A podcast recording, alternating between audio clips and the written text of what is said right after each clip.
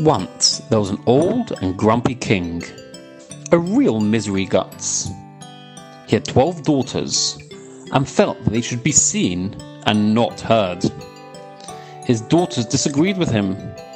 They loved to sing and play, but most of all, they loved to dance the night away. Of course, the king didn't allow dancing, but whenever he wasn't looking, they danced anyway. Every night, the king locked his daughters away in a tall tower so that they couldn't sneak out. Sleep tight, my lovely girls, he said. But the king soon found out that they had sneaked away and gone dancing. A maid had found some dancing shoes. How dare you go out dancing? exclaimed the king. Where have you been? The princesses wouldn't say, and they went out dancing again and again. The king took to the internet, Instagram, Facebook, and sent out a tweet. Royal challenge! Where do my royal princesses go dancing each night? The prize?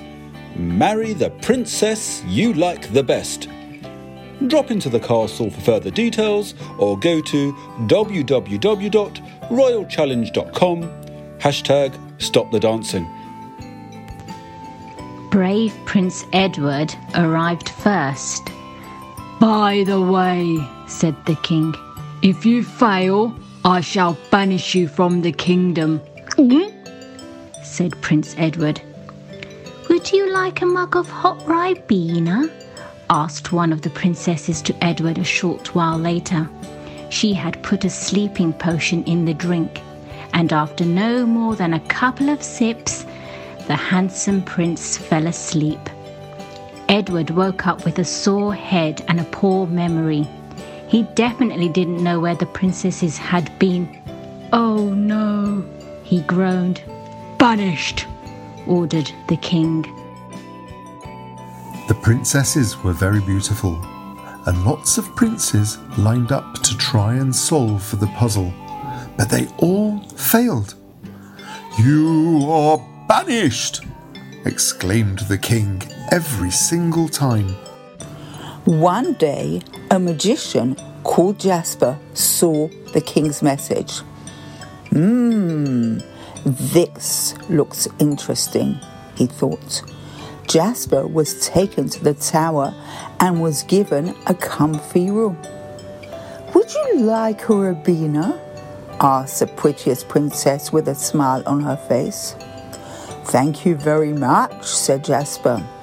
However, he was very suspicious of the princess. Hmm, he thought to himself and poured the Ribena into a nearby plant pot and pretended to be asleep.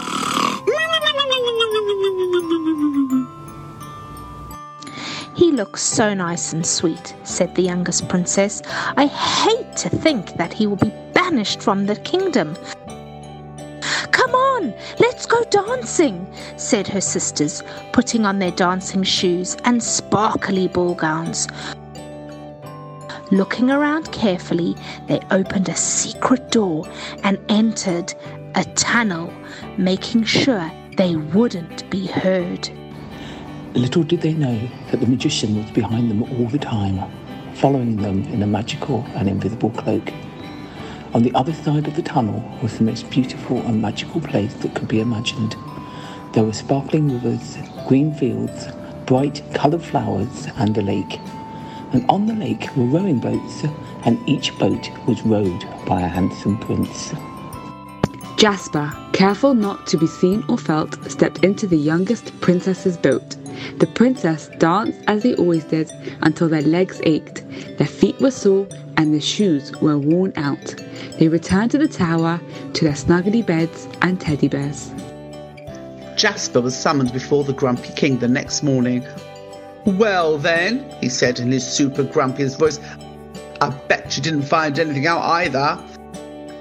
Actually, said Jasper, beaming away, I did. And he told the king everything that had happened. Aha! said the king to his daughters.